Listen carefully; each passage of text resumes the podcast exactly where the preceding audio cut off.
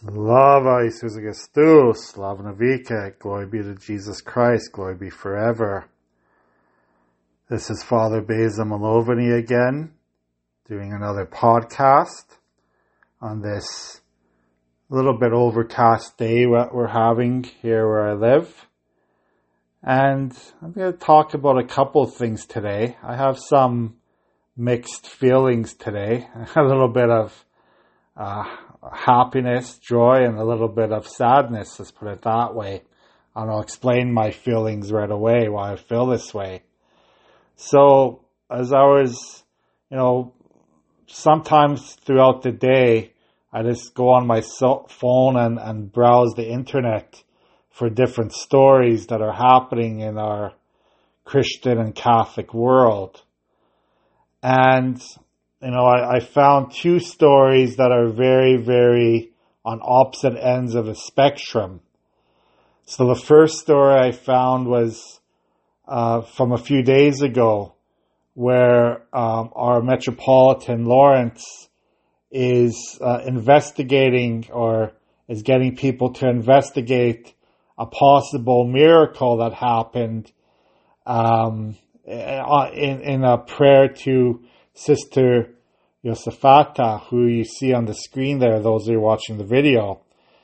And uh, this icon of Sister Yosefata um, is uh, who is the founder of the SSMI, the Sister Servants of Mary Immaculate in Ukraine, uh, many many years ago, and uh, Sister Yosefata was uh, beatified by uh, Pope John Paul II way back in 2001.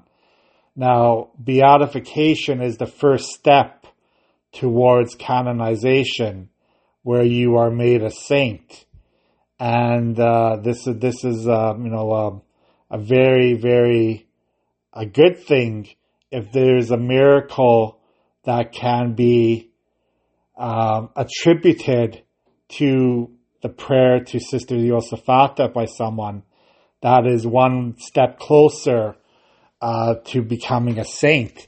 I believe uh, I'm not I'm not an expert on on any of this, of course, with the Vatican rules and how you became a Catholic saint, but uh, I believe you have to have three miracles attributed to you, to to the, the to the person that you're praying towards, and they have to be, of course, um, documented and they have to be, um, you know, co- collaborated and, and made sure that everything is true, that these miracles are true. So that this is a, this is a good story. Uh, this is a good thing that happened this week. Uh, Sister Yosefata, um, the, you know, the founder of the SSMI, founders of SSMI, and, uh, that, uh, someone who is praying to her for intercession was healed of their infirmity. And uh, now, if this miracle is, is, is shown to be true, then that is one step closer for her to be canonized as a saint. So that's the good one. And now, uh, the, the, the, the news that made me, um, sad, the news that made me a little bit, of feeling unhappy is uh, one of my former teachers that I went to in the seminary. Um, and he was my rector when I studied in the, in the Roman Catholic Seminary in, in Edmonton for a year. And he's actually a cardinal of our Catholic Church. And um, you know, there was some thought that he might become the next pope. He he might become the next person to uh, after uh, Pope Francis retires. Uh, you know, with the Vatican politics and stuff, there there's uh, a lot. Again, I'm not I'm not knowledgeable at all about what happens in the Vatican and Rome and all the politics that happens there and how you know how some candidates are are more um, uh, likely to become the next pope.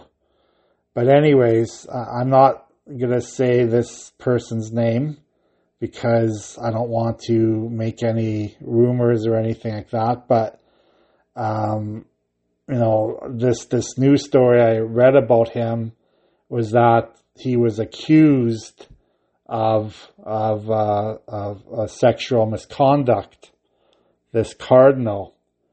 And, uh, you know, uh, once you're accused by the media, of course, um, it's going to be hard to get your name cleared, no matter if you're innocent or not. He was accused of inappropriate touching of this uh, female many, many years ago. And, you know, it's, it made me sad. You know, of course, if, if that, you know, story is true, then, you know, he'll have his day in court and day and uh, all that stuff. But obviously his, his, um, his chance of becoming the next pope is now zero now that he has his negative scandal behind him. And it's, it's funny how this life goes. You know, this reading through different, two different news stories, one good and one bad. And, uh, you know, how, uh, you know, the, the, the, I guess it's my, my point is the decisions that we make, the decisions that we make in life and how they affect other people, you know? So here's Sister Josaphata, you know, who was already beatified many years ago, lived a very holy life, um, as was one of the founders of the SSMI, Sister Servants of Mary Immaculate. And now here she is, you know, one step closer to becoming a saint, canonization. And then there's the other side of the issue. You know, one of our cardinals in the Vatican, who, as I said, was my former teacher, and you know, it was really shocking to hear this about him. And again, I don't know what the facts are and what the truth is or what's not true. Who knows anymore in this world? But how the media just grabbed onto that story right away about the negative about the Catholic Church, about anyone who does anything wrong, anyone who sins, their front page news especially if they're uh, um, religious or a priest or a bishop. You know, if if we sin, because remember we're all sinners, everyone's a sinner. But if a Catholic sins, if a priest sins, bishop or cardinal, oh my, that is going to be front page news because everyone needs to know about it. The whole world needs to know about this um, this this sin that this person committed. And yet, with Sister Josaphata about miracles, how my how much of the media knows about this? Does the media know anything about it?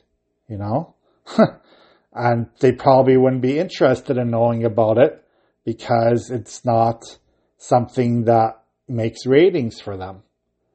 You see what I'm getting at here?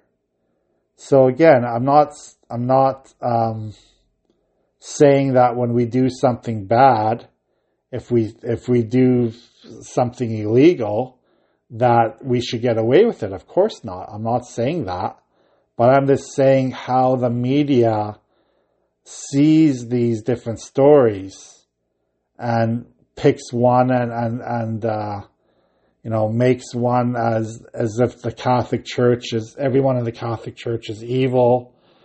Everyone in the Catholic Church is, you know, going to hell.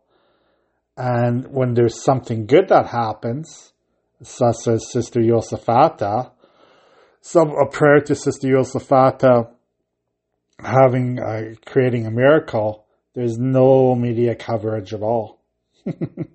so interesting. Isn't that interesting in this world today? So, you know, we gotta, we gotta be careful. Of course, we gotta be careful with what we do, but believe you me, we all have skeletons in the closet. And God is going to be the one that will judge us in the end. You'll be surprised. You know, I've said this in previous podcasts. You know, we are all sinners. There's no reason trying to hide our sins. You know, we all have done things that we regret in our life. We've all done things that we wish we hadn't done. And, and we continue to do things that we wish we don't do.